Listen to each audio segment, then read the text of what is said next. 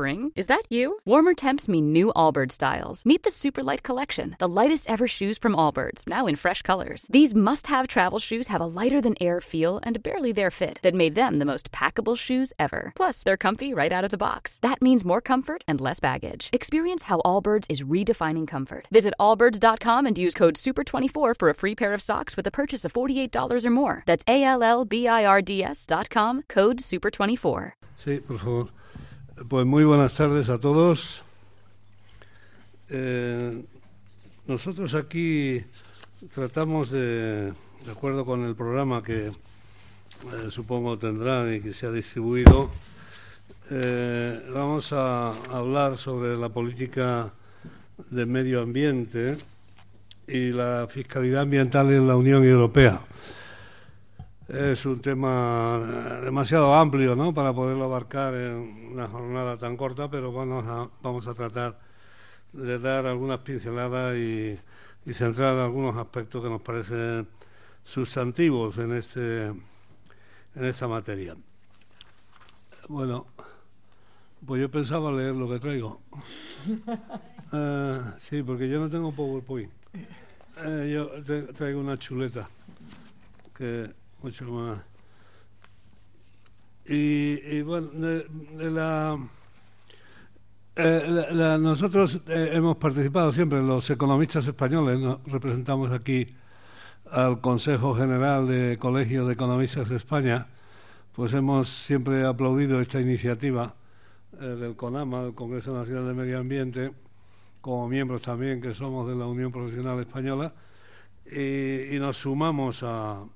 A, a esta iniciativa.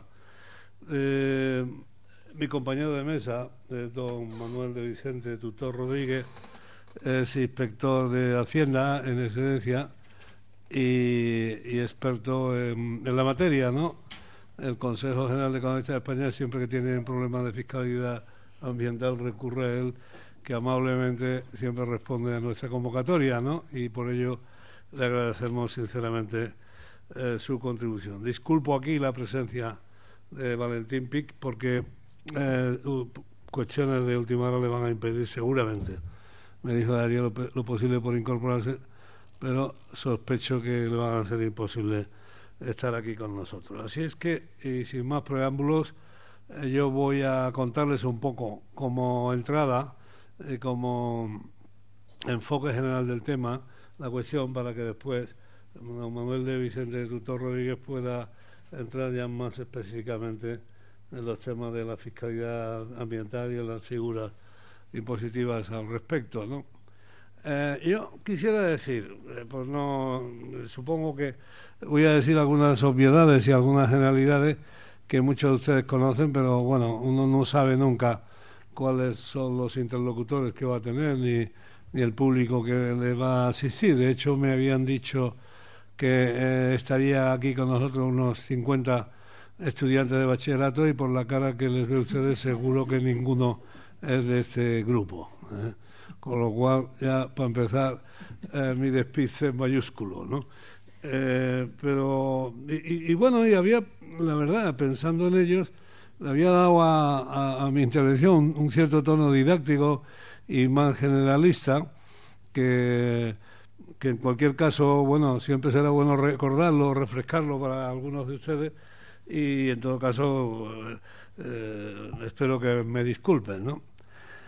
Yo creo que, el, el, para empezar, que el análisis económico de las cuestiones medioambientales, ¿no?, por dar un enfoque. Yo soy catedrático de la universidad en cuestiones de economía política y de hacienda pública y, por tanto, necesariamente tengo el sesgo de la docencia inevitable y que trataré de llevarlo, que ustedes lo puedan llevar con, con resignación cristiana.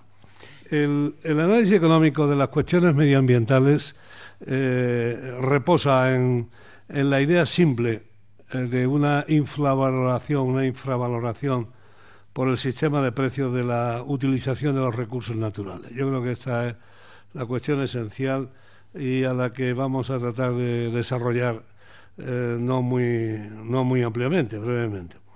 De hecho, eh, el coste social de, del consumo de estos recursos, de estos recursos naturales es superior al coste privado. Esto es una obviedad y todos lo sabemos. Por ejemplo, el coste de una determinada cantidad de gasoil eh, que adquirimos en una gasolinera eh, es muy inferior a, a, al coste que pagamos por ella, porque habría que añadirle ahí las partículas desprendidas en el momento de, de la combustión del carburante, así como las emisiones de dióxido de carbono, ¿no?, que agravan el cambio climático, ¿no? Eh, en su justo precio para la sociedad, pues, el carburante consumido debería alcanzar una mayor precio, una mayor cantidad de... Eh, un, un precio más alto, en definitiva. Existen varias explicaciones a, a, a, o causas posibles a esa infravaloración de los recursos naturales. En primer lugar, eh, el tema de los derechos de propiedad, que se encuentran normalmente mal definidos. En segundo lugar, las externalidades mal entendidas. Y en tercer lugar, las subvenciones públicas mal calculadas, ¿eh? Con lo cual, la cuestión consiste en saber cómo restablecer lo que podríamos llamar la verdad ecológica. Esa verdad ecológica que tendría que estar reflejada en el precio de los bienes. Es decir, cómo obligar a, al sistema de precios a reflejar el coste social, no solamente el coste privado, sino el coste social de la utilización del carbono en el caso de la lucha contra el cambio climático, por ejemplo. Y para hacer esto es necesario poner en funcionamiento los instrumentos que permitan que la valoración de la utilización de los recursos medioambientales sea equivalente a su valoración social. Y para ello hay tres soluciones de política económica pública eh, que pueden ser eh, eh, movilizadas eh, desde esta óptica. La primera es la solución llamada reglamentaria, eh, la solución piguviana, en segundo lugar, debida a Pigou, y la eh, solución coasiana, debida a Coase. Y la primera de ellos, la, la solución reglamentada, o reglamentaria, o política de regulación, como quieran llamarle, consiste en imponer a los productores y a los consumidores, obviamente, eh, estándares y normas obligatorias que respeten los objetivos medioambientales fijados por la autoridad pública. La segunda solución, la solución piguviana, que reposa en las ideas de Arthur Pigou, eh, eh, aproximadamente del año mil novecientos veinte, hace prácticamente ya un siglo, se dirige a utilizar instrumentos fiscales eh, para modificar los precios relativos e inducir así a los agentes sociales y empresariales a integrar mejor la preservación del medio ambiente en sus planes de consumo o en sus planes de inversión eh, o de producción, de inversión o de producción. Se trata así de instituir ecotasas, en definitiva, que en el marco de la lucha contra el cambio climático forman eh, o toman, mejor dicho, la forma de una tasa carbono, como todos sabemos. La tercera solución, la solución coasiana, inspirada en los trabajos de Ronald Coase en torno al año mil novecientos sesenta, reposa sobre la idea de que el mercado, siempre y cuando los derechos de propiedad estén bien definidos, se estén correctamente definidos, puede eficazmente reducir los males medioambientales como la polución de los gases con efecto invernadero. El papel del Estado consiste, pues, en crear un mercado de derechos de polución, el cual determinará un techo, un plafón, y por tanto el libre funcionamiento se logrará por el libre, por el juego del intercambio de los permisos entre las empresas para determinar el precio social, no privado, el precio social del carbono. Eh, sea cual sea la solución o instrumento económico de política económica que se adopte, de los tres que hemos mencionado, todos ellos consisten en penalizar o premiar a los agentes económicos según su comportamiento ambiental, y aquí aparece como una solución primordial la fiscalidad ambiental. La fiscalidad ambiental o fiscalidad ecológica, que se puede definir como la utilización del sistema fiscal como medio para incentivar cambios de comportamiento que se consideran positivos desde el punto de vista ambiental. No se trata de una utilización eh, de instrumentos alternativos al resto, sino de una utilización de instrumentos que son complementarios al resto. Esta es la idea eh, fundamental. La tributación ambiental permite, básicamente, internalizar las externalidades. Es decir, los costes externos o efectos negativos originados en las transacciones que se producen en los mercados y que deben ser y que deben recaer sobre, sobre las mismas, sobre esas transacciones. El objetivo principal de la imposición ambiental no es, por tanto, recaudar. Esta es una cuestión en donde la confusión llega a, a niveles que hacen perder la propia naturaleza de, de, de la fiscalidad ambiental. Su, su, su objetivo principal no es la recaudación, sino cambiar conductas. Y esas conductas de fiscalidad ambiental se pueden eh, concretar eh, creando nuevas figuras tributarias o bien reformando tributos ya existentes. No necesariamente crear nuevas, sino reformar otras existentes que tenían una finalidad exclusivamente recaudatoria o que se han revelado como absolutamente inútiles. Sensu contrario, la fiscalidad ambiental también permite incentivar y compensar la realización de buenas prácticas que conllevan externalidades positivas, desgraciadamente mucho menos escasas, mucho menos frecuentes, como por ejemplo la, la conservación del patrimonio natural o la, la biodiversidad, etcétera.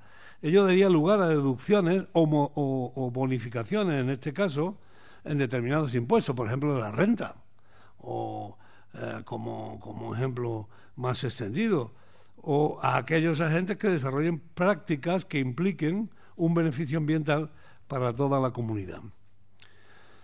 Para la Agencia Europea de Medio Ambiente, luego me referiré muy brevemente, me referiré muy brevemente, y para la O C D E, desde el punto de vista De, de, de los incentivos, la cuestión fundamental es el diseño del tributo, el diseño del tributo y si es capaz o no de provocar cambios en el comportamiento eh, en el sentido deseado. Estos elementos son los que definirían la condición de un impuesto como impuesto ecológico o no. Después de hacer ese análisis, por tanto, eh, de su diseño y de su capacidad para Eh, en su caso, poder modificar las conductas. Eh, ¿Cuál es la fiscalidad ambiental, eh, hecha esta introducción, eh, en la Unión Europea? La Unión Europea dispone, de hecho, de estos tres instrumentos a los que me he referido brevísimamente, y el primero de ellos, la solución reglamentaria, le ha permitido instaurar normas de protección del mayor nivel en el mundo. La Unión Europea es pionera y tiene una, un nivel de protección mucho más alto que eh, el resto de los países del mundo o el resto de las áreas económicas del mundo o regiones del mundo. Eh, pero es verdad que en muchos países terceros las políticas nacionales de protección del medio ambiente han sido elaboradas a partir del esquema de intervención europeo. Y esto a nivel mundial.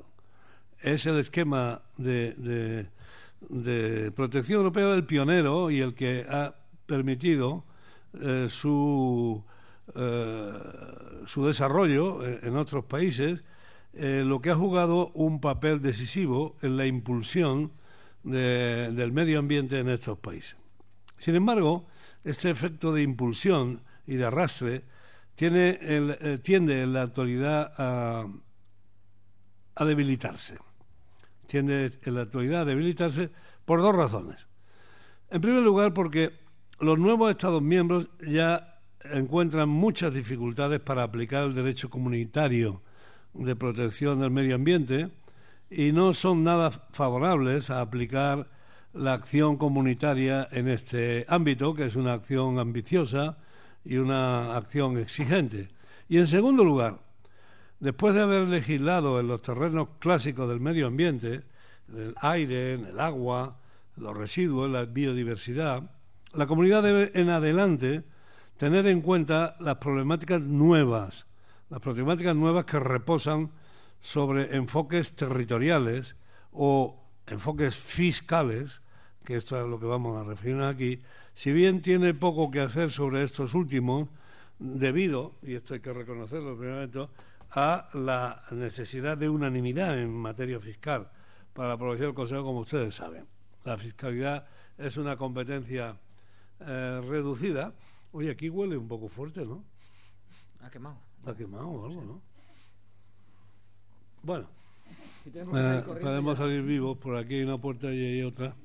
No sé si eso salía de emergencia, pero yo huelo muy intenso. Sí. Sí. No sé. No. No estoy acostumbrado a utilizarlo, pero...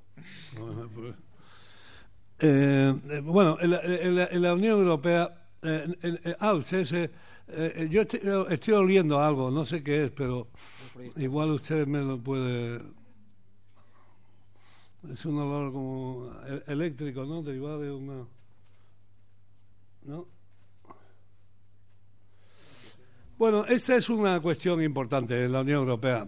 Eh, esto eh, eh, hay que saberlo, claro. ¿Por qué no se progresa más en materia eh, de fiscalidad ambiental en la Unión Europea? Bueno, pues porque se requiere la unanimidad del conjunto de los miembros de la Unión Europea para aprobar medidas de carácter fiscal y la armonización fiscal, en definitiva, en la Unión Europea. Y eso hace que claro, esta sea un, una... Eh, una dificultad importante, ¿no? No es una cuestión de mayoría, en algunos aspectos sí, pero la, en los grandes asuntos, pues eh, cualquier eh, cuestión asociada a la fiscalidad requiere de la norma de la unanimidad eh, para seguir progresando eh, en, la, en la integración europea, eh, la armonización fiscal en concreto, ¿no? Eh, por ello, el... La, eh, el sector medioambiental es, eh, eh, es el que suscita, por otra parte, también el mayor número de infracciones eh, examinadas por la Comisión Europea. Eh, alrededor de un veinte por ciento de las transposiciones que se hace a derecho interno, a norma interna de las directivas comunitarias, pues presentan alguna... Uh, alguna aplicación mal hecha, ¿no? Eh, implica alguna transposición o bien tardía o, o una mala aplicación del derecho comunitario, ¿no?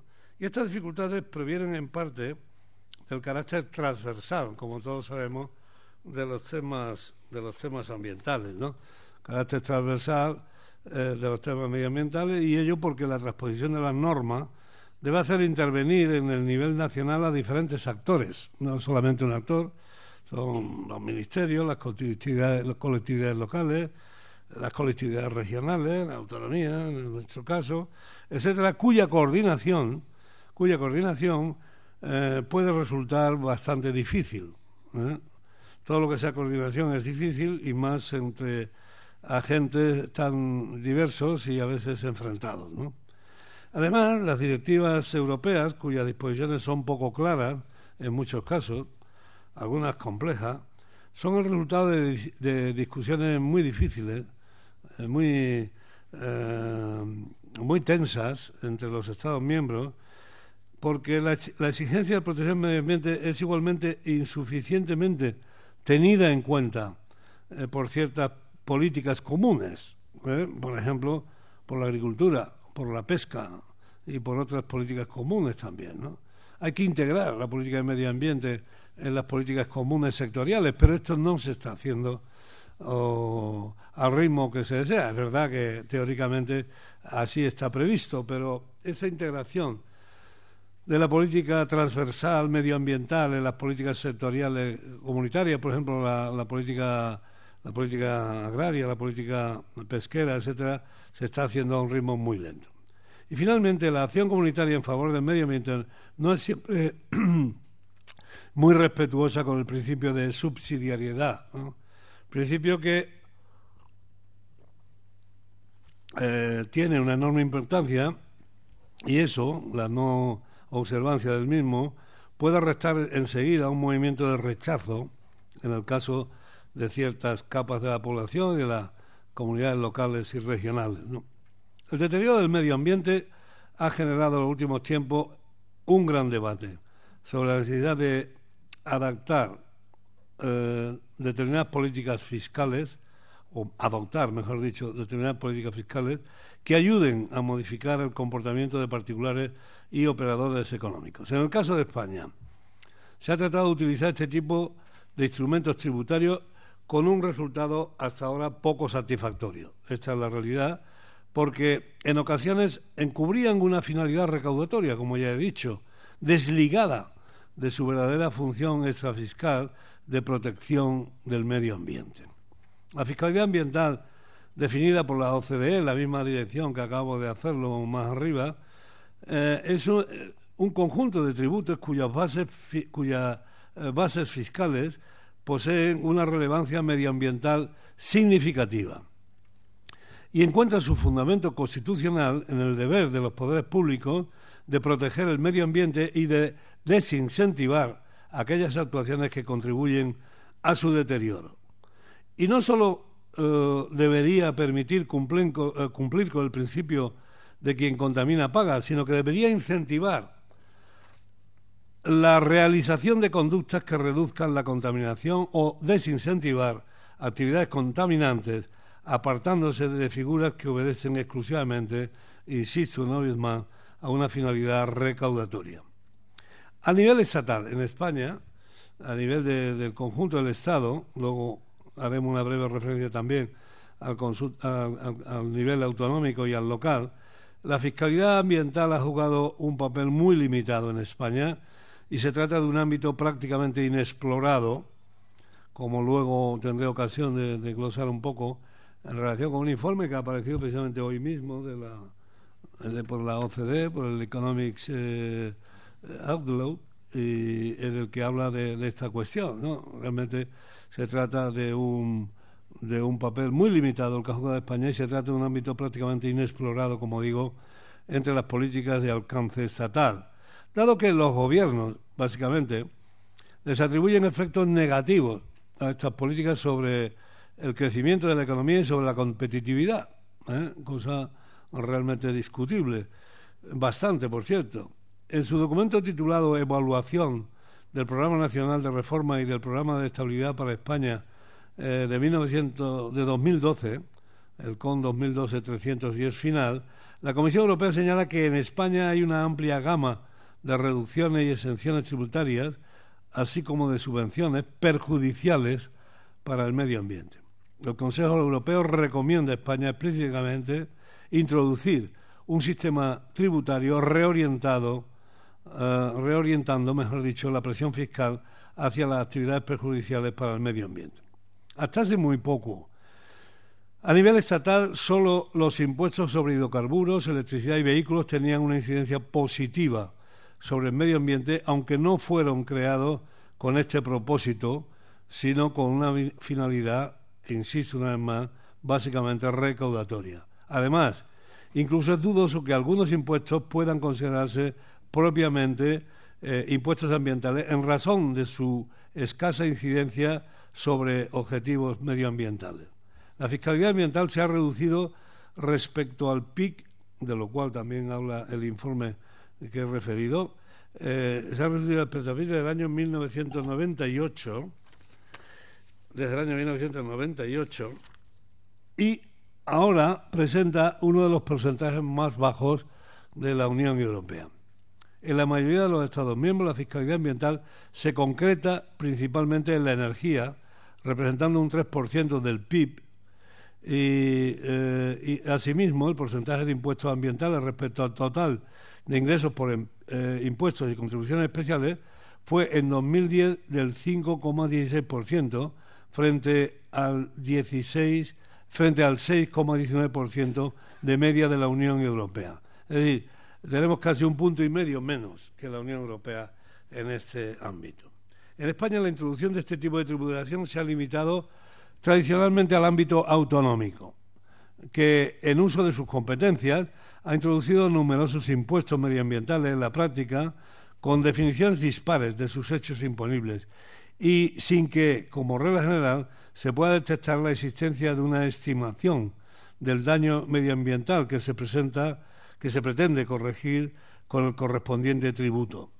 Asimismo, En el ámbito estatal, España, a diferencia de otros países europeos, no ha acometido una reforma fiscal verde de carácter global, si bien desde dos mil trece se introducen determinados tributos estatales con una declarada finalidad ambiental. Cuando se ha producido esta introducción, se trata de medidas fragmentarias que pretenden armonizar la dispersión que existe en este ámbito y limitándose exclusivamente a aspectos relacionados con el sector energético. En la situación actual de la fiscalidad medioambiental estatal, algunas de sus figuras adolecen de, de falta de vinculación con los efectos medioambientales particulares, eh, están como ignorándose una a otra y carecen de un, mar, de un marcado carácter finalista. En ellas se puede observar además una finalidad recaudatoria para financiar el abultado déficit público que prevalece, que prevalece sobre cualquier otro objetivo. Paso enseguida al ámbito autonómico y en este tipo de tributación ambiental, eh, prácticamente en el ámbito autonómico se ha centrado la, la fiscalidad ambiental en España y generalmente mmm, no tiene, digamos, propiamente dicho carácter, ¿no? Lo que unido a una heterogénea aplicación en las comunidades autónomas de esta fiscalidad crea distorsiones entre los operadores económicos y, lo que es peor, perjudica la unidad de mercado. El informe de la Comisión de Expertos para la Reforma del Sistema Tributario, el llamado Informe Lagares, prestó una atención especial a la reforma de los impuestos especiales y medioambientales, cuya actual regulación califica de compleja y asistemática. Propone una, una tributación lo más uniforme posible entre productos con igualdad de emisiones de C O dos y capacidad energética, y igualmente recomienda que la gestión del impuesto sea estatal. Aunque el rendimiento se atribuya a la comunidad autónoma cuando el ámbito de aplicación afecta al territorio autonómico. Y finalmente, entre otras de sus propuestas, este informe Lagares incluye, primero, la eliminación de los impuestos y cánones de naturaleza ambiental establecidos por las comunidades autónomas que carecen de una clara justificación ambiental, como los impuestos sobre grandes superficies de agua embalsada o canon eólico, así como, en segundo lugar, la corrección de la dispersión normativa existente en los tributos con una verdadera finalidad ambiental, en los que su dispersión normativa perjudica su eficiencia, cánones de residuos, impuestos sobre emisiones atmosféricas, cánones de vertido, etcétera, y cuya regulación, cuya regulación debería armonizarse y extender su ámbito de aplicación al territorio nacional.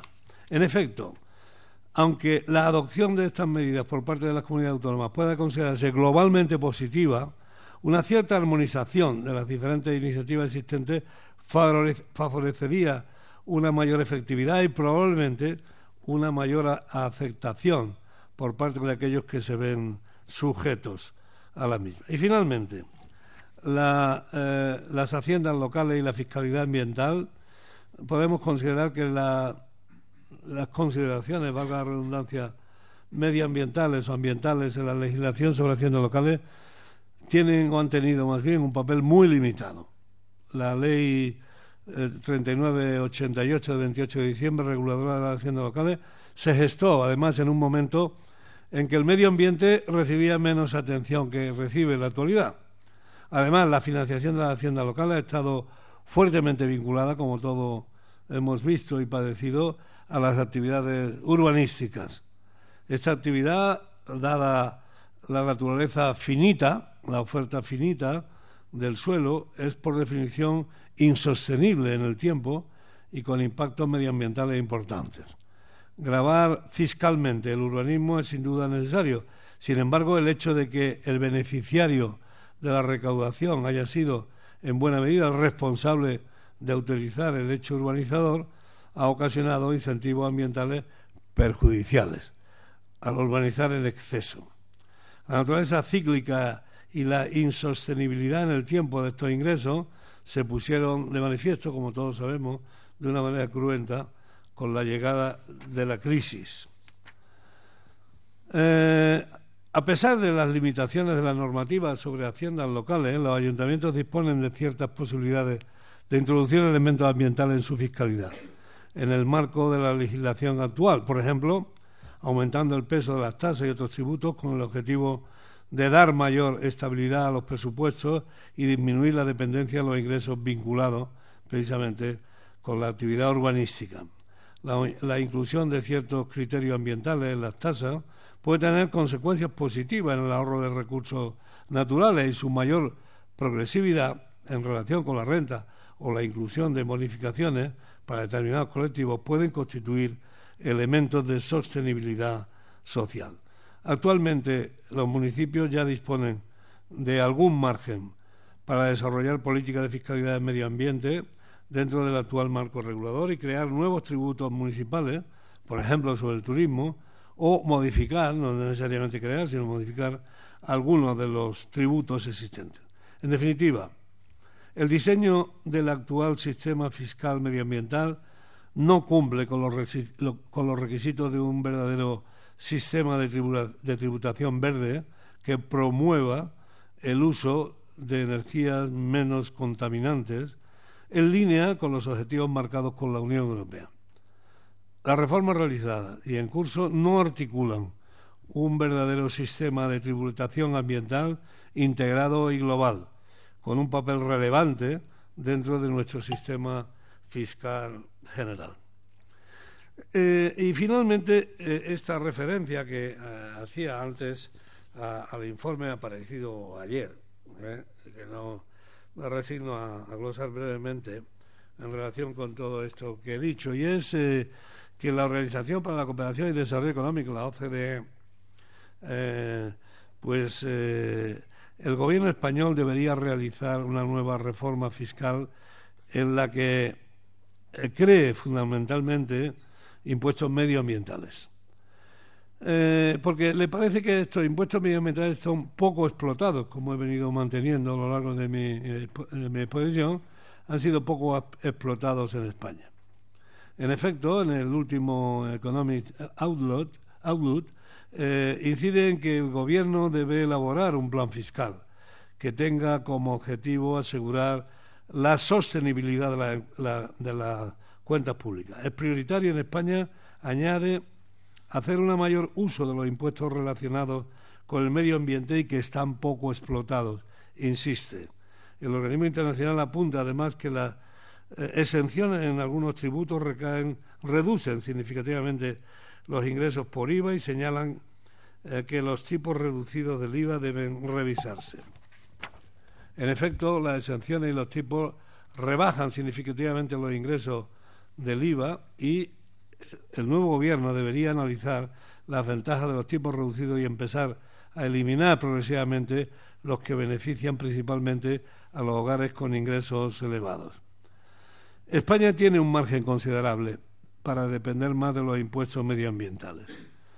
Un margen que podría mejorar lo, lo, los incentivos a la inversión y ayudar a reducir el impacto negativo del, del crecimiento sobre el medio ambiente.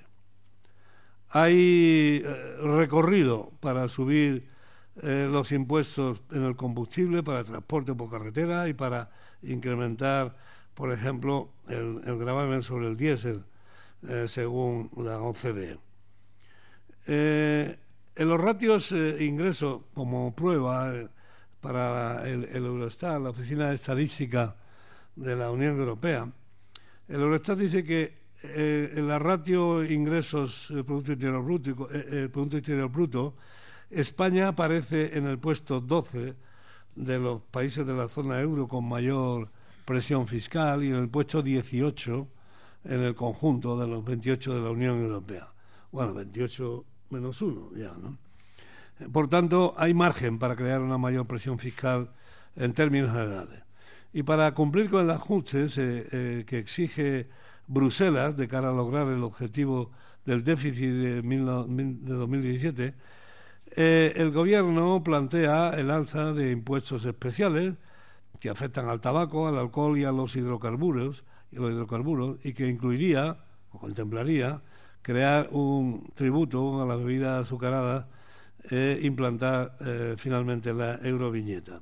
Se requiere, en fin, una regulación, y con esto termino, una regulación coherente y uniforme y uniforme que proteja los principios de unidad de mercado a escala nacional y europea, evite la inseguridad jurídica y organice y controle las medidas de carácter fiscal, especialmente en las de carácter medioambiental, para las que parece que en efecto tenemos todavía mucho margen. Yo no quisiera extenderme más en, en este tema. Si acaso en el debate, si a ustedes les parece oportuno, podemos insistir en cualquiera de estos temas. No he hecho referencia a, al pasado, presente y futuro de la política ambiental y de la fiscalidad ambiental de la Unión Europea, que era, pero bueno, por falta de tiempo y desde luego porque estoy seguro que la intervención de mi amigo don Manuel de Vicente-Tutor va a ser muy interesante, pues le cedo él la palabra para continuar con esta exposición. Muchas gracias, José María. Bueno, en primer lugar, dar las gracias al, al REAF y al Colegio General de, al Consejo General de Economistas por la invitación a poder estar con ustedes esta tarde y darle las gracias a ustedes porque son las cuatro de la tarde y están aquí eh, a pie de cañón, ¿no? En ese sentido, eh, después de las palabras del profesor Casado, el profesor Casado es un auténtico experto, entonces, y es un maestro, y en ese sentido, pues yo simplemente voy a intentar complementar. Si le ha puesto la letra, vamos a intentar poner la música, o al menos los números, ¿no? Que a estas horas quizás hablar un poco de números también va a ser positivo. ¿Cómo hemos enfocado o cómo ha enfocado eh, esta ponencia? Con cuatro apartados. No sé si se ve bien o hay que apagar. Ahora no me importa que se apague la luz. Más que nada porque así somos más eficientes energéticamente. Eh, lo hemos organizado en torno a cuatro, a cuatro apartados. En primer lugar, daremos una breve panorámica sobre eh, cómo se encuentra la fiscalidad medioambiental a nivel de la Unión Europea y, sobre todo, cuál es la posición de España dentro de esa Unión Europea. Para después eh, pasar a exponer pues, cuáles son las principales eh, figuras que tenemos en este momento implantadas en nuestro territorio. Eh, comentaremos las propuestas. Ya se sabe que en materia de propuestas pues, bueno, uno puede hablar con mucha libertad. Después la realidad de, del policy maker pues, pone cada cosa en su sitio. Y entonces nos dejan a los de la cátedra que hablemos con total libertad. Será interesante. Y por último les señalaré las conclusiones que yo creo del momento que estamos viviendo pues puedan ser aplicables, ¿no? En torno a estos cuatro grandes apartados vamos a configurar la presentación. Ya ha señalado el profesor Casado cómo eh, la fiscalidad en el ámbito de la Unión Europea sigue eh, esa definición ya clásica de la O C D E de lo que es la fiscalidad ambiental, a la que él también se ha hecho referencia. ¿Qué es fiscalidad ambiental? Es un conjunto de tributos, de impuestos, tasas o contribuciones especiales cuya base fiscal posee una relevancia medioambiental significativa. Relevancia medioambiental significativa, aunque todos sabemos que los impuestos lo que persiguen normalmente es el principio de suficiencia presupuestaria.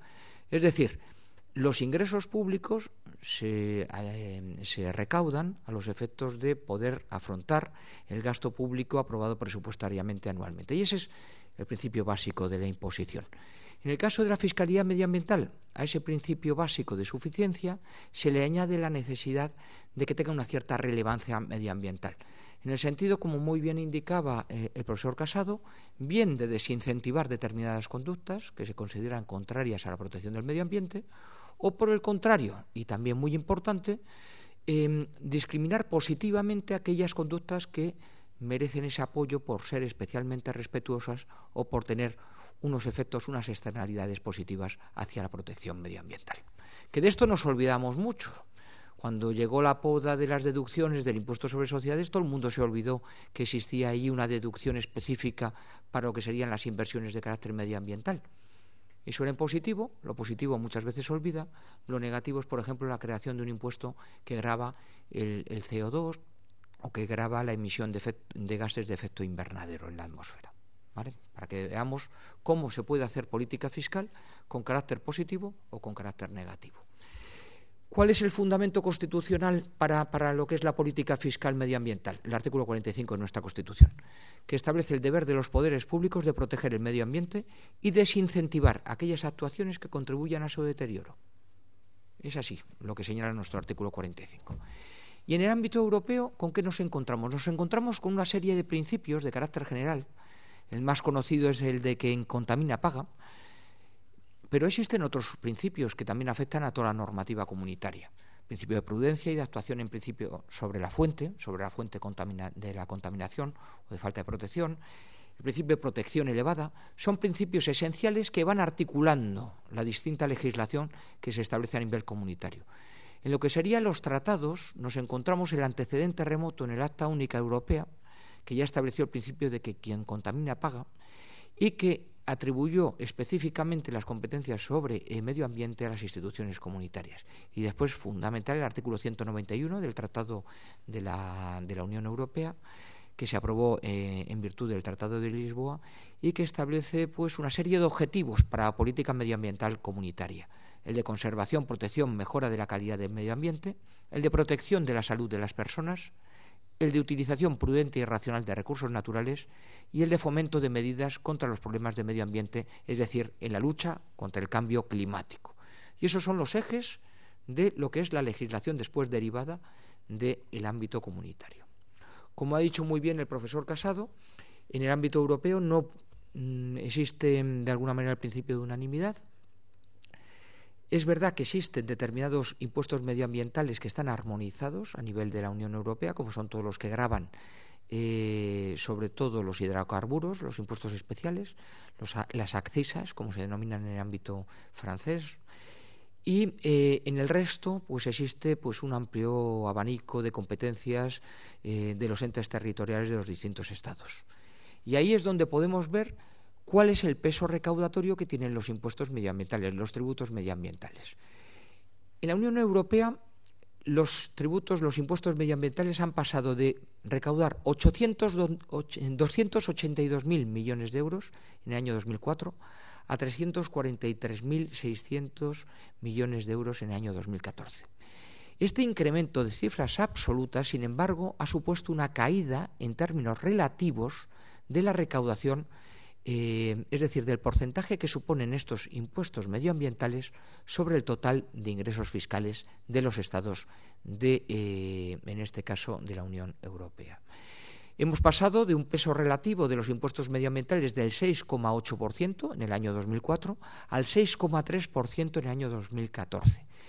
¿Qué es lo que ha ocurrido fundamentalmente? Pues lo que ha ocurrido fundamentalmente ha sido que, derivado de la crisis económica, Eh, pues se produjo un menor consumo de eh, los productos que de alguna manera están más ligados eh, por, por lo que sería esta protección del medio ambiente. Sobre todo estamos hablando de eh, gasóleo de transporte, o sea, de, de impuestos sobre hidrocarburos, bien en su faceta de transporte o en su faceta de calefacción. Y también lo que se produjo es, estos productos están ligados indudablemente a lo que es el precio de una materia prima que se produce fuera de la Unión Europea, como es el petróleo, y ha habido una caída importante del precio de, del mismo, del crudo, ¿no? Eso produce un abaratamiento relativo de, de esos productos y una caída, por consiguiente, de las cifras recaudatorias en términos relativos. ¿Cómo está España? Lo tenéis ahí en rojo. Eh, la barra roja es España. A su derecha, ¿qué se encuentran? Pues países tan relevantes como Francia, Bélgica, Suecia, Luxemburgo o Alemania, en los cuales el total de ingresos procedentes de la tributación medioambiental respecto de lo que serían los ingresos tributarios totales es de menor peso relativo incluso que en España. España, como veis, tiene siete décimas menos de lo que sería la media de la Unión Europea. Los tributos medioambientales están en el cinco coma cinco por ciento del total de los tributos, pero sin embargo ese peso relativo es superior a estos países de nuestro entorno, fundamentalmente Alemania y Francia, con los que nos podríamos comparar. ¿Y qué es lo que ha ocurrido en España entre el año dos mil cuatro y el año dos mil catorce? Pues que ha caído la recaudación en términos brutos. Al contrario de lo que ha pasado en la Unión Europea, que hemos visto un incremento de las magnitudes absolutas, en España hemos pasado de recaudar diecinueve mil doscientos eh, millones de euros a recaudar dieciséis mil novecientos millones de euros, con una caída en términos absolutos y una caída también, como hemos hablado, de términos relativos de un cinco coma siete por ciento a un cinco coma cinco por ciento. ¿Cómo podríamos estudiar un poquito más en profundidad eh, esta situación? Ahí tenéis un, un cuadro en el que hemos pretendido ver cómo se ha comportado en cifras relativas eh, la evolución respecto de los ingresos tributarios totales en los países de nuestro entorno. Y vemos también cómo en Francia ha caído la posición relativa de la tributación medioambiental del cuatro coma nueve por ciento al cuatro coma cinco por ciento. En Alemania la caída ha sido todavía más acusada, del seis coma siete por ciento al cinco coma dos por ciento, una caída de nada menos que uno coma cinco puntos porcentuales. Esto, de alguna manera, está ligado a eh, ese descenso medio del cero coma cinco por ciento a nivel comunitario, pero está ligado también a la desaparición de determinadas figuras o al cuestionamiento de determinadas figuras en España y en nuestros países, en nuestro entorno, como después explicaremos. Hay otros países en los que, de alguna manera, los descensos han sido todavía más significativos. Ahí los tenéis. Es significativo el descenso en Dinamarca. En Dinamarca han logrado que eh, exista una versión tan fuerte a lo que serían los medios de transporte privados, que eso explica mucho lo que es esa caída en términos recaudatorios tan importante que se ha producido. Sin embargo, la proporción de impuestos medioambientales ha aumentado en otros países de la Unión. Los menos, digámoslo así, desarrollados desde un punto de vista fiscal, los más dependientes de impuestos sobre el consumo específico. Por ejemplo, Grecia, más de tres puntos, Eslovenia, casi dos puntos, Estonia, uno coma seis puntos, o el, incluso es paradigmático y curioso el caso de Italia, donde ya, ya ocupan ocho coma tres por ciento del total de los ingresos tributarios proceden de figuras medioambientales, nada menos que un ocho por ciento de la recaudación total de Italia, incluidas cotizaciones eh, sociales, proceden de impuestos de carácter medioambiental. Yo creo que es un tema bastante significativo. Esto es otro punto de vista para que entendáis cómo se distribuye la recaudación dentro de ese magma que denominamos imposición medioambiental. Ahí tenéis una, un gráfico de barras en el que aparecen en un color, digámoslo así, verde, lo que serían los impuestos sobre la energía, que son los más importantes, los más relevantes. En segundo lugar aparece en tono morado lo que serían los impuestos sobre el transporte, que ocupan la segunda posición a nivel comunitario. Y en tercer eh, término, con un carácter bastante menor y bastante más reciente, los impuestos que gravan la contaminación y los recursos, la, la adecuada utilización de los recursos naturales. Veis cómo, a nivel europeo, el setenta y siete por ciento de la recaudación de impuestos medioambientales procede de los impuestos sobre la energía, el setenta y siete por ciento. Aquí se incluye también lo que serían eh, los impuestos sobre hidrocarburos, eh, están metidos dentro de la imposición sobre la energía. Los impuestos que gravan el transporte es un veinte por ciento y los que lo hacen sobre la contaminación y los recursos solo un tres por ciento del total de eh, imposición medioambiental. ¿Y cómo se distribuye eso en tasas porcentuales a nivel eh, de los distintos países de nuestro entorno? Nosotros tenemos la siguiente distribución. Veis ahí también las magnitudes brutas de recaudación. Nuestra recaudación en el año dos mil catorce estaba en los diecinueve mil millones de, de euros, frente a los cuarenta y tres mil de Francia o los cincuenta y ocho mil de Alemania, y podéis ver cómo eh, la imposición sobre la energía en España era un ochenta y tres por ciento al nivel de Alemania, por ejemplo, del transporte casi un trece por ciento, similar a la de Francia, y sin embargo en lo que serían los impuestos sobre polución y los, y los recursos un tres coma cinco por ciento. Esto destaca frente a otros países de la Unión Europea con un menor desarrollo de, de imposición, como por ejemplo Lituania, en el que la imposición sobre la energía ocupa el noventa y tres por ciento de la recaudación total de los impuestos medioambientales, con un escaso desarrollo de otras figuras, ¿no? Los impuestos sobre transporte son la segunda contribución más importante. Y aquí veis, por ejemplo, cómo, sin embargo, en Dinamarca, en Irlanda o en Malta, o en Austria o en Bélgica, superan eh, en mucho el treinta y tres por ciento de lo que sería la tarta de la imposición medioambiental. Son países que han apostado mucho por sacar eh, el transporte, el transporte privado de lo que sería eh, bueno, pues la utilización de, de sus vías y de lo que sería un uso. Eh, han optado por la racionalización en términos de, de transporte y el encarecimiento, por consiguiente, de, del transporte privado.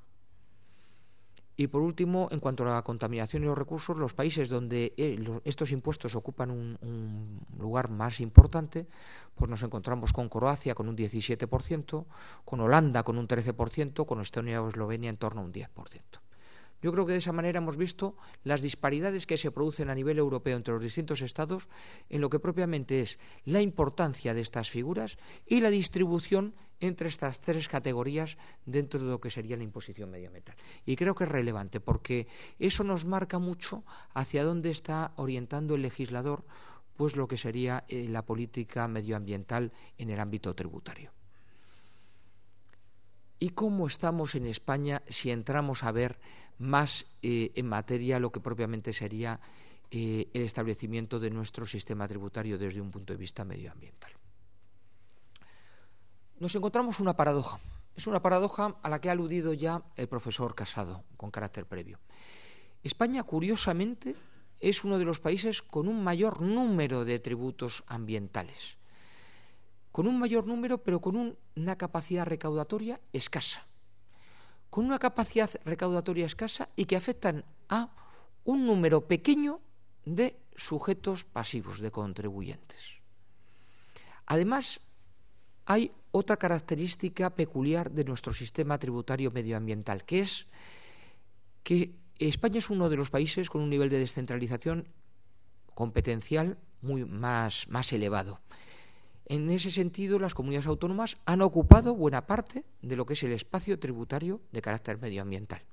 Y eso ha provocado, como muy bien decía el profesor Casado con carácter previo, un peligro muy importante de fragmentación del mercado interior, de creación de figuras impositivas, como después veremos, que tienen distintos elementos esenciales en función de la comunidad autónoma donde se han establecido y que de alguna manera pueden establecer barreras a lo que es el desarrollo de la actividad económica por los agentes económicos.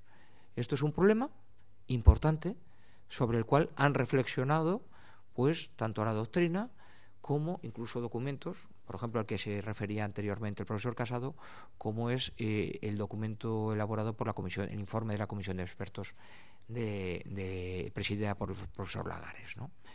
Entonces nos encontramos con un número muy pequeño de sujetos pasivos para los cuales el impacto en cuenta de resultados de esas figuras tributarias puede ser relevante y el coste de cumplimiento, en términos Eh, coste de cumplimiento inclu in, incluimos también lo que sería eh, el coste derivado del cumplimiento material de las obligaciones, es decir, los costes formales del cumplimiento de las obligaciones tributarias, pues en ocasiones muy elevado.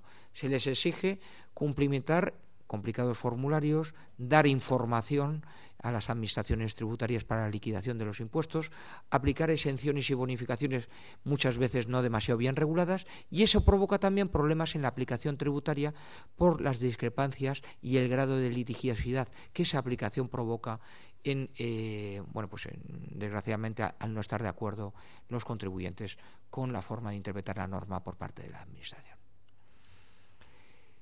Desde el año dos mil trece, que se produjo una importante reforma en el ámbito de la imposición estatal medioambiental, pues nos encontramos con eh, la creación de una serie de nuevos tributos medioambientales muy cuestionados.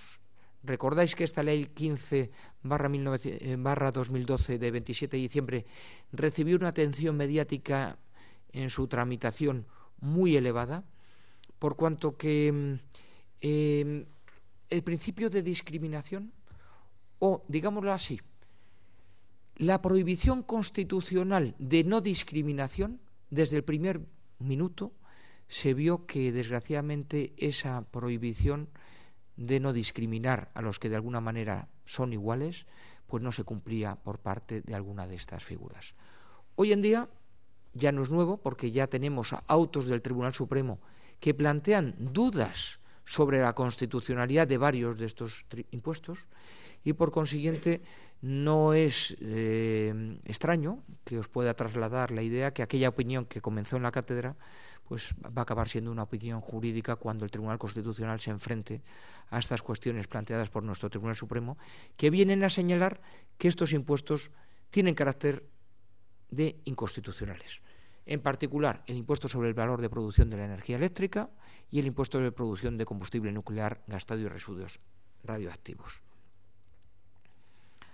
Al año siguiente se volvió a dar una vuelta de tuerca, en el año dos mil trece, a través de la Ley dieciséis barra dos mil trece de veintinueve de octubre, creando un impuesto sobre gases fluorados de efecto invernadero, realizando una reforma muy importante del impuesto sobre la electricidad, que ya no recaía sobre lo que serían eh, una base imponible determinada en magnitudes monetarias, sino una base imponible sobre kilovatio consumido, que es una base imponible más correcta desde el punto de vista medioambiental, incrementando el tipo aplicable a determinados tipos de gases y desechos de aceite recogidos en impuestos sobre hidrocarburos y también realizando determinadas reformas en el impuesto de generación de energía nuclear.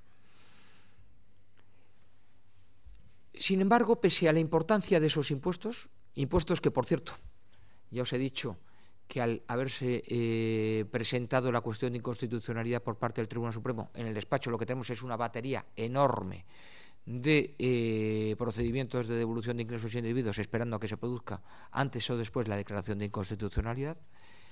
Bueno, pues pese a ser importante la reforma que se ha pretendido abordar por parte de la Administración General del Estado, lo cierto es que el hueco medioambiental ha sido llenado con carácter tradicional por las comunidades autónomas. Las comunidades autónomas a través de lo que sería la imposición de carácter propio. En materia de impuestos propios de las comunidades autónomas tenemos una amplia gama. Amplia gama que va desde los aprovechamientos cinegéticos de comunidades como la extremeña, a los premios del bingo en Asturias o en Baleares, los impuestos sobre depósitos bancarios, ahora ya impuesto de carácter estatal, la utilización de bolsas de plástico, las tierras infrautilizadas, los de grandes superficies a los que después me referiré, y importantes impuestos en materia medioambiental, como ahora veremos, las estancias turísticas y las viviendas vacías, que se ha implantado recientemente en las Islas Baleares. Pero aquí, como también ha señalado el profesor Casado, lo que nos encontramos es con unos impuestos que sobre todo lo que persiguen es la suficiencia presupuestaria, la suficiencia recaudatoria. Han sido creados más para recaudar que para proteger el medio ambiente. De algún modo, precisamente eso, además de, de lo que sería que fueron creados en su momento ocupando espacios ya eh, que ya eran bien de los entes locales o bien del Estado, y eso provocó la inconstitucionalidad de muchas de esas figuras tributarias hace años, pues estamos ante eh, ya la segunda oleada de impuestos de carácter de medioambiental por parte de las comunidades autónomas. Si en, un primer, en una primera oleada se vinculaba a la generación de, de emisiones, ahora la contaminación de segundo orden pues va eh, más en la línea de, eh, pues por ejemplo, determinados vertidos de aguas litorales, almacenamiento de residuos, transporte y distribución de energía, van más en esa línea. Transporte, por ejemplo, de energía eléctrica. En ocasiones, curiosamente, estos tributos, a pesar de que son importantes para lo que serían las, las eh, empresas que los sufren, sin embargo, no acaban de cubrir los costes de gestión de las administraciones tributarias, lo cual no deja de ser una paradoja. Además, no contemplan exenciones o bonificaciones en función de la capacidad contaminante, lo cual los hace esquesa, escasamente ligados a lo que sería eh, la finalidad medioambiental. No incentivan el uso de tecnologías medio, menos contaminantes y eso los hace como, como, de alguna manera, que podamos calificarnos como escasamente de eficaces desde el punto de vista de la protección del medio ambiente, que es lo que teóricamente y según sus exposiciones de motivos persiguen. ¿Qué importancia podríamos decir que tienen estos tributos propios en relación con los ingresos tributarios de las comunidades autónomas? Pues ahí tenéis una gráfica en la que aparecen eh, magnitudes de carácter absoluto. Te, nos encontramos con eh, bueno, pues, pues unas magnitudes que nos hablan de impuestos propios en torno a los dos mil cien millones de euros en el año dos mil catorce, frente a unos ingresos tributarios totales de las comunidades autónomas de casi ochenta y seis mil millones de euros. Es decir, es una importancia pequeña.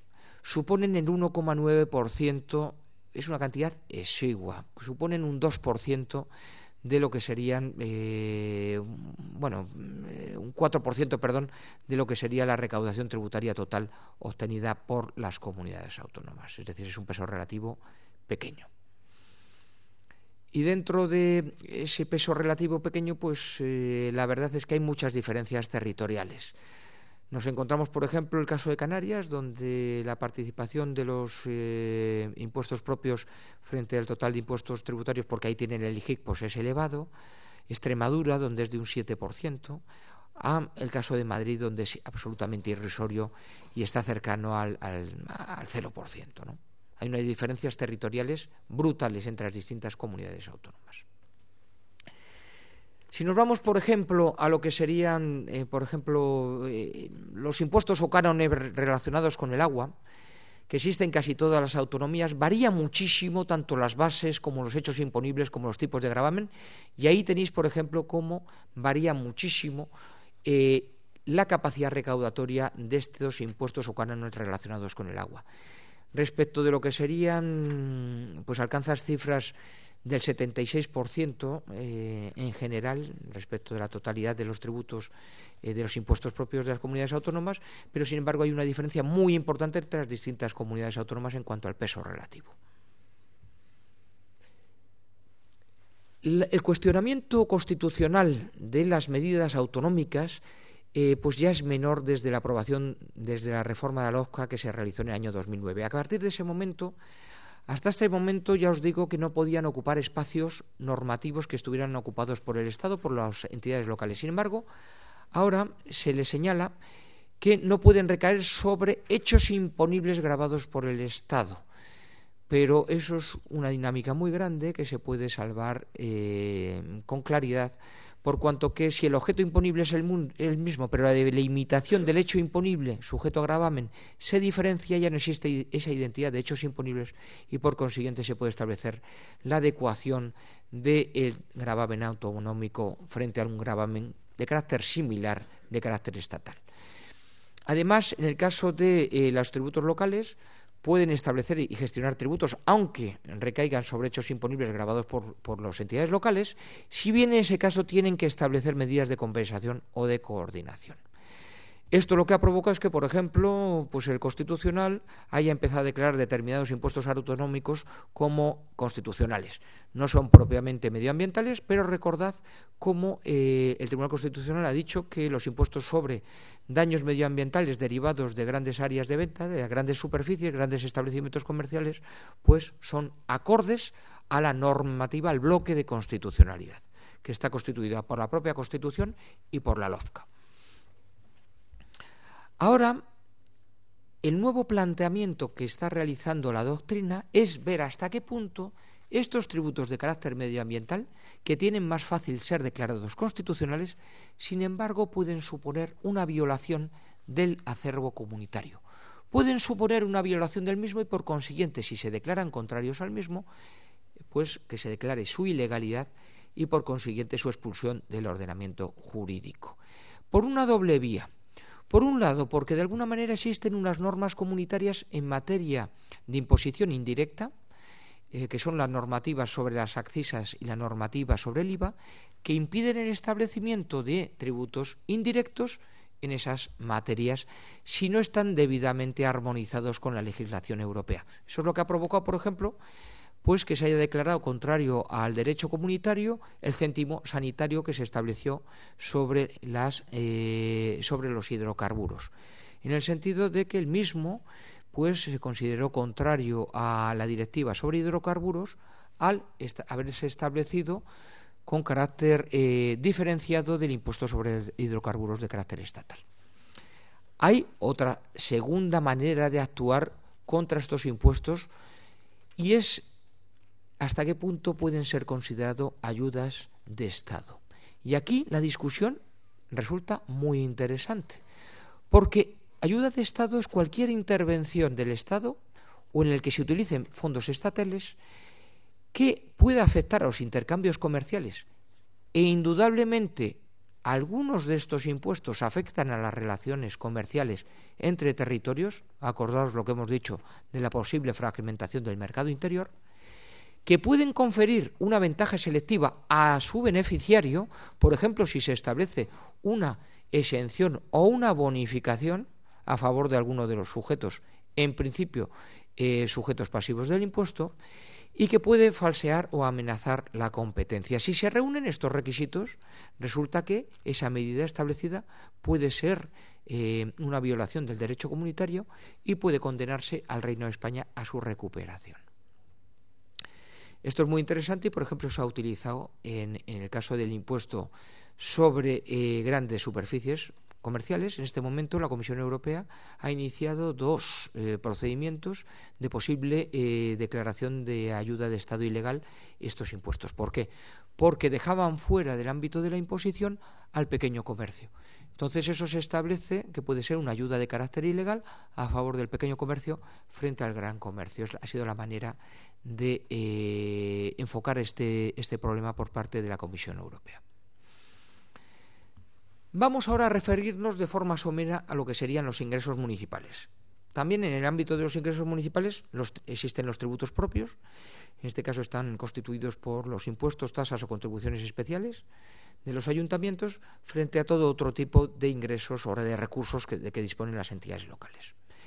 No sé si se ve muy bien, pero el I B I es el impuesto por autonomía en el ámbito local. El veintisiete coma veintiuno por ciento de los ingresos totales de las entidades locales proceden del impuesto sobre bienes inmuebles. Un diez coma setenta y dos por ciento procede de las tasas y un veintiuno coma dieciocho por ciento de transferencias corrientes de Administración General del Estado, es decir, del presupuesto de, eh, de los presupuestos generales del Estado. Vemos, por consiguiente, la importancia radical del I B I. ¿Dónde vamos a encontrar la imposición patrimonial? Pues dentro del apartado de las tasas. Medioambiental, he dicho patrimonial, medioambiental dentro del apartado de las tasas, sobre todo, como ahora veremos, respecto de las tasas por el aprovechamiento especial del dominio público. Esos son otros gráficos en los que se ve también la importancia relativa de lo que serían los tributos propios, el sesenta por ciento de la totalidad de los ingresos. Es muy distinto en función de una, tipo, una tipología de... de bueno, pues de entidades locales que otra. Y aquí vemos cómo además estos tributos propios son fundamentales en el caso de los, eh, bueno, llegan a ocupar el sesenta y siete por ciento en el caso de los ayuntamientos medianos, entre cincuenta mil y cien mil habitantes, que es donde se produce el mayor porcentaje. Aquí tenéis eh, un poco también las cifras, no me voy a detener para evitar eh, reiteraciones y... y demasiadas, eh, pero sí me gustaría llamar la atención sobre este gráfico. En este gráfico ap aparece una columna que en este momento hay mil quinientos millones de euros que se están recaudando en tasas por utilización o aprovechamiento especial del dominio público. Aquí buena parte de las mismas radican en lo que denominaríamos eh, tasas medioambientales, tasas de carácter sobre todo medioambiental. Podemos decir que estas tasas han provocado muy import- unas importantísimas controversias a nivel de los contribuyentes. Han provocado una muy interesante jurisprudencia, tanto en el ámbito nacional, por parte de nuestro Tribunal Supremo, como incluso en el ámbito comunitario, por parte del Tribunal de Justicia de la Unión Europea. Sabéis que el pleito quizás más famoso ha sido la tasa por aprovechamiento especial del uso de las infraestructuras de telecomunicaciones, que ha sido declarada Eh, contraria al derecho comunitario en virtud de esa famosa sentencia del año dos mil doce, y que después posteriormente nuestro Tribunal Supremo en, en este año dos mil dieciséis pues ha sometido a unas importantes contrapisas, cortapisas, mejor dicho. ¿En qué sentido? En el sentido de señalar que no puede considerarse que el tránsito de las ondas hercianas por el espacio radioeléctrico suponga una utilización o aprovechamiento especial del dominio público, sino que el derecho de vuelo, el espacio sobre el suelo del municipio, se debe de ligar a las concretas construcciones e infraestructuras sobre una superficie de terreno.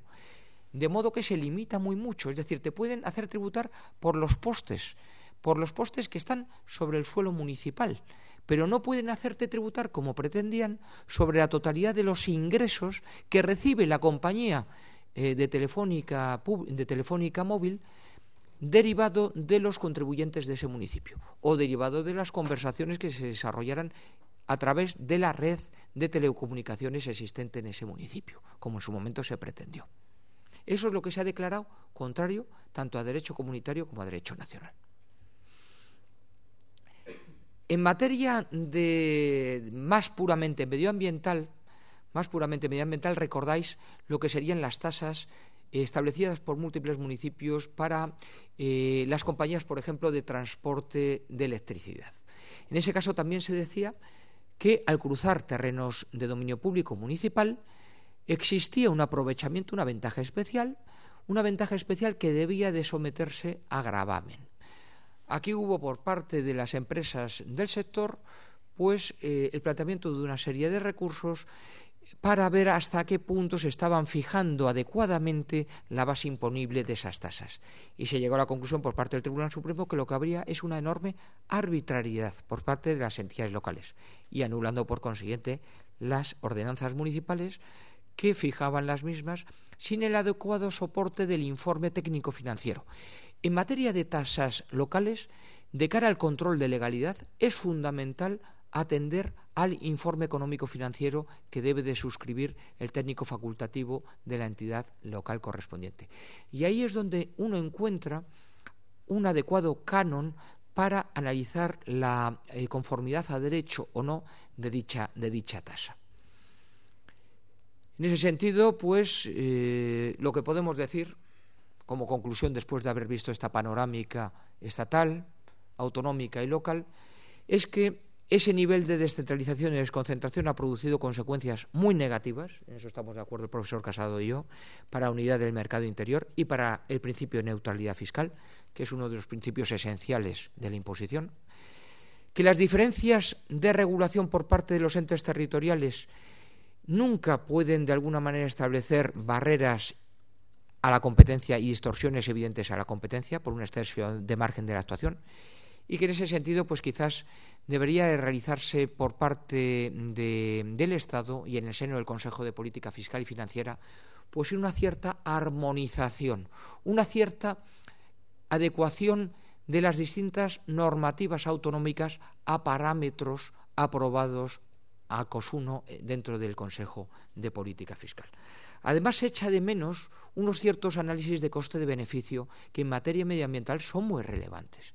¿Cómo puede uno establecer un impuesto medioambiental y no realizar un análisis coste-beneficio de cuáles son las externalidades negativas que se pretendía evitar y cuáles son las consecuencias del establecimiento de ese tributo en orden a ese objetivo que, que había pretendido el legislador?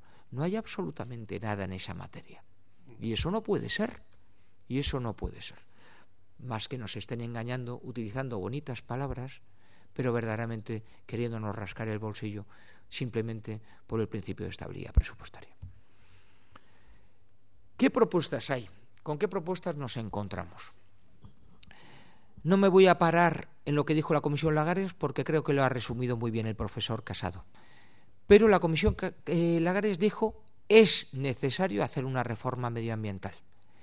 Se hizo parcialmente en la ley del dos mil trece, que era continuista de la ley del dos mil doce. Yo creo que verdaderamente podemos decir que estamos lejos de esa reforma que pretendió la Comisión Lagares, muy lejos, y que los objetivos no se han logrado. Veis ahí los objetivos recaudatorios, sigue perdiendo peso.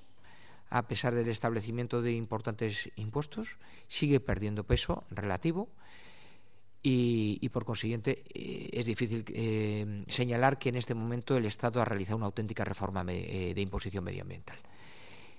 Y después, los expertos también decían que había muchas figuras medioambientales, presuntamente medioambientales, de las comunidades autónomas que había que reformar. Decían, y además no se les caían los anillos para apuntar con el dedo, hay que suprimir el canon eólico de algunas comunidades autónomas, el impuesto sobre agua embalsada que también tienen, suprimir el impuesto sobre grandes superficies porque atenta a la unidad del mercado, la supresión de impuestos sobre emisión de dióxido de carbono por la imposibilidad de cumplir con sus fines, es que es absurdo. Los cánones sobre vertido de aguas por un único impuesto estatal cedido en su recaudación a comunidades autónomas para que no existan discriminaciones, para que se pueda establecer verdaderamente un buen régimen de exenciones y bonificaciones. Bueno, yo creo que aquí salían conclusiones de mucho sentido común que podemos compartir todos. A pesar de esas recomendaciones, verdaderamente decimos que lo único que se ha producido pues es esa modificación del impuesto especial de electricidad, que grava ahora sí el suministro de energía eléctrica, ajustes técnicos menores, pero no se produce una modificación auténtica, por ejemplo, del, del valor de producción de energía eléctrica, que es un tributo que va a acabar siendo declarado inconstitucional y que ha sido una pena porque no verdaderamente nació mal y morirá peor. Sin embargo, sí que podemos decir alguna cosa en ocasiones positivas. La O C D E, en el informe de marzo del año dos mil quince, dijo que España había conseguido mejorar su desempeño medioambiental desde el año dos mil, disminuyendo la intensidad y dependencia de la economía respecto al carbono, debido principalmente a la creciente proporción de energías renovables en el mix. Además, había descendido considerablemente las emisiones de eh, contaminantes atmosféricos y de concentración de partículas. Y, por último, señaló que, pese a las presiones del turismo y de la construcción, España había ampliado sustancialmente la protección de paisajes y había incrementado las inversiones en tratamiento de aguas residuales. De esta valoración positiva, ¿qué cabe afirmar que sea debido a la imposición? Pues yo os diría que muy poco. Podríamos decir que muy poco. Los impuestos medioambientales han sido muchos, de eficacia recaudatoria escasa y con relevancia en lo que serían las actuaciones económicas de los agentes, y aquí meto tanto a las empresas como a los particulares, poco relevante. Poco relevante. La O C D E nos venía a decir en el año dos mil quince, y nos ha repetido ahora, como muy bien ha dicho el profesor Casado en un documento publicado ayer mismo, nos ha venido a decir que es necesario hacer una reforma fiscal verde para reforzar los impuestos medioambientales, para reducir el gravamen sobre el trabajo para, y estimular de ese modo el crecimiento económico. Y además hablaba de figuras concretas. Señala que es necesario aumentar los impuestos sobre el diésel utilizado en el transporte, suprimir las medidas fiscales y las subvenciones económicamente ineficientes y perjudiciales para el medio ambiente, por ejemplo, la que de alguna manera se realiza sobre la producción nacional de carbón o sobre la generación de electricidad por combustión del carbón. Sería necesario también que las tarifas eléctricas de hogares buscaran también esa finalidad medioambiental. Bueno, daba una serie de pautas, señalando también que los impuestos aplicados por las comunidades autónomas debían ser más coherentes hacia lo que serían la protección del medio ambiente. ¿Y qué es lo que han dicho los partidos políticos en las últimas elecciones? Ahora, como vamos a un régimen más de consenso, pues es interesante quizás ver los programas políticos. El programa político del P S O E señalaba que era necesario aprobar una fiscalía medioambiental siguiendo los estándares europeos, cuya principal figura sería el impuesto a las emisiones de dióxido de carbono.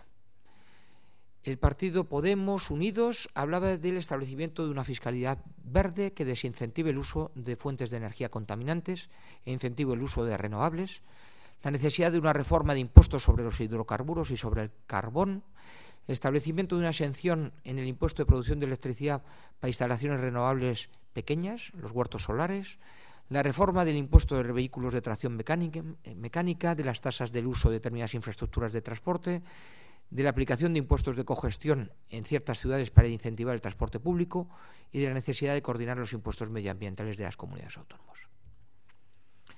El Partido Popular señalaba la necesidad de un compromiso en materia de cambio climático y de fomento de energías renovables, establecimiento de una exención del impuesto del valor de producción de energía eléctrica a nuevas instalaciones renovables que se introdujeran en el sistema sin subvención, la mejora de la sostenibilidad en el transporte mediante una estrategia de despliegue de infraestructuras de recarga para vehículos eléctricos y el incremento gradual del uso de biocarburantes para cumplir con los objetivos comunitarios. Y Ciudadanos nos hablaba de una nueva Secretaría de Estado en Medio Ambiente y Energía, que verdaderamente no se ha creado como tal, porque tenemos la de Energía por un lado y Medio Ambiente se ha quedado en otro ministerio, es decir, no ha habido la, la pretendida unificación de competencias en un único ministerio. Hablaba también de una nueva ley de cambio climático y del apoyo a la economía circular que garantizara una reducción del uso de recursos naturales. Y, por último, el impulso de una responsabilidad subsidiaria de empresas contaminantes. Y si nos ponemos a ver qué es lo que ha dicho el pacto de medidas para el acuerdo de investidura entre el P P y Ciudadanos, pues nos encontramos con que hay medidas, distinto tipo de medidas a lo largo del mismo. Yo os voy a destacar algunas de ellas, no son todas las que ahí aparecen, pero, por ejemplo, es interesante la medida cinco, que habla de la necesidad de reformar la financiación autonómica, avanzando en la armonización de los tributos propios y cedidos a las comunidades autónomas para evitar discrepancias, para evitar barreras entre territorios. También me gustaría destacaros la medida ciento veintitrés y la medida ciento veinticuatro, en las que hablan de la necesidad de reforma de la LOFCA, de la necesidad de aprobar una nueva financiación local y un nuevo régimen de, de financiación autonómica que se guíe por el principio de corresponsabilidad fiscal. Y va a ser en el marco de esa reforma de la financiación autonómica y de la financiación local donde podemos asistir a esa esperada fiscalidad medioambiental, hacia esa esperada fiscalidad verde. Y eso se va a producir probablemente a partir del año dos mil diecisiete y en dos mil dieciocho. ¿Cuáles son las conclusiones que yo alcanzo de todo lo que hasta este momento hemos estado exponiendo el profesor Casado y yo? Bueno, pues existe una jungla actual de normativas autonómicas que va a ser necesario en el nuevo régimen de financiación que esa jungla de alguna manera se armonice, se ordene. Va a ser necesario, por consiguiente, revisar las competencias de los entes territoriales en materia tributaria medioambiental para evitar las importantes distorsiones que actualmente se están produciendo y para, evita- para evitar que día tras otro exista una elevada litigiosidad, elevada litigiosidad que muchas veces lleva al... la declaración de inconstitucionalidad o a la declaración de ser contrarias al acervo comunitario de dichas normas y, por consiguiente, a las costosas devoluciones de ingresos indebidos o las costosas eh, devoluciones de costas por parte de las administraciones territoriales. Es importante que la estructura de la estructura normativa sea común de estas figuras medioambientales, aunque se produzca la cesión de la recaudación a las correspondientes comunidades autónomas. Pero si no existe una estructura jurídica común, es muy difícil que verdaderamente logren los objetivos medioambientales tan necesarios. Y será necesario, por consiguiente, que estas figuras sean muy respetuosas con eh, la competencia, con el mercado anterior y que, por supuesto, persigan esos fines de verdad. Bueno, pues muchísimas gracias y quedamos el profesor Casado y, y, y yo a su disposición para cuantas cuestiones nos quieran plantear. Muchas gracias por su atención. Muchas gracias. Muy bien, pues, eh, pues queda dicho. Si alguno de ustedes quiere plantearnos alguna cuestión en torno a los temas que hemos tratado u otros que consideren oportunos, pues con mucho gusto atenderemos. Eh, tenemos tiempo, según nos comunica la organización, no toda la tarde, porque luego viene otro grupo aquí, pero sí alguna, algún tiempo. Mira, a mí me gustaría plantearle al profesor Casado qué piensa en la reforma futura del sistema de financiación autonómica, eh, cuál, desde su punto de vista, puede ser el hueco que se abra en dicha reforma para la imposición medioambiental. ¿Y cuáles pueden ser las claves para que dentro de ese proceso de negociación verdaderamente triunfe pues una auténtica fiscalidad verde en nuestro sistema? Bueno, yo creo que después de una larguísima experiencia en este campo, eh, mantener una cierta dosis de, de fe, de confianza eh, en el futuro, bueno, supone un ejercicio de voluntarismo importante, ¿no? Porque la verdad es que se ha hecho poco, se ha hecho de manera dispersa, se ha hecho de una manera fragmentaria y, y bueno, el resultado no es otro eh, que quizás por el impulso eh, que ha supuesto el proceso de construcción europea y la transposición de directivas y de normativa en general sobre eh, las cuestiones medioambientales, pues España ha superado Eh, esa situación de, de atonía, ¿no?, que tenía hace unos años, ¿no? Eh, es verdad que, como se ha dicho en algún momento a lo largo de la intervención, que hay una serie de países que son muy incumplidores de las normativas comunitarias, pero es que lo he dicho yo mismo y que además la transposición se ha hecho de una manera lenta, ¿no? Bueno, pues en ese campo, pues España e Italia se llevan el primer premio, ¿no? ¿Eh? Lo cual... Eh, por ejemplo, la directiva del agua, ¿no?, la famosa directiva del agua que, que tantos esfuerzos ha, ha, ha costado y con tantos sacrificios, pues bueno, esto ha sido como el parto de los montes, ¿no? Una cosa lenta, tediosa y, y, y bueno, pues muy eh, muy muy eh, muy poco aunada, ¿no?, desde el punto de vista de la estrategia de, de sus responsables, ¿no? Eh, yo, yo veo el, el futuro, eh, claro, lo veo como una necesidad absolutamente insoslayable, ¿no?, el que el, el respeto al medio ambiente y la protección del medio ambiente. Y probablemente la fiscalidad medioambiental se revela en ese campo como el mejor instrumento, ¿no? Esta es la sensación que yo tengo, es decir, que eh, más bien vendrá por esa vía, ¿no?, por la vía de que eh, no podemos demorar por más tiempo eh, el respeto al medio ambiente, la protección del medio ambiente y, y la responsabilidad que todos tenemos en esta materia, ¿no?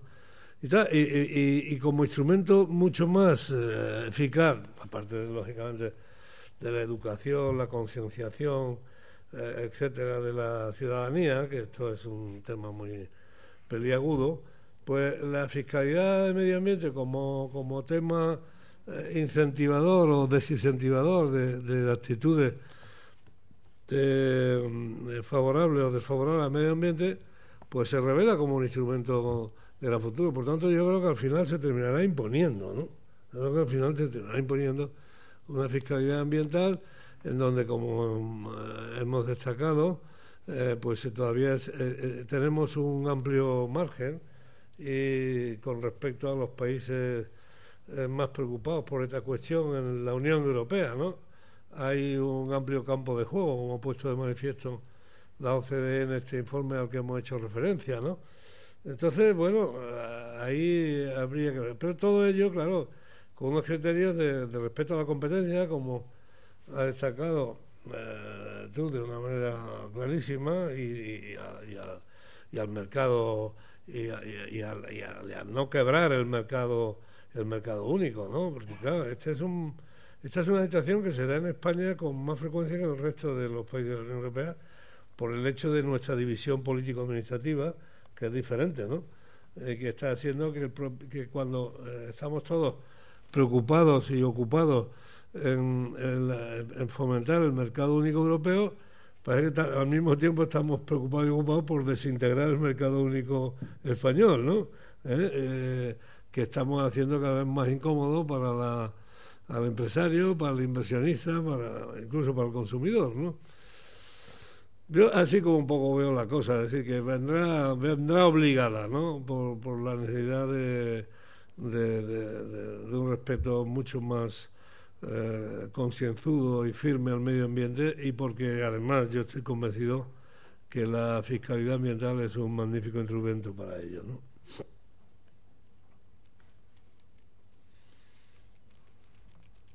¿Alguna cuestión? Si no es así, es que ha quedado súper claro y súper tal.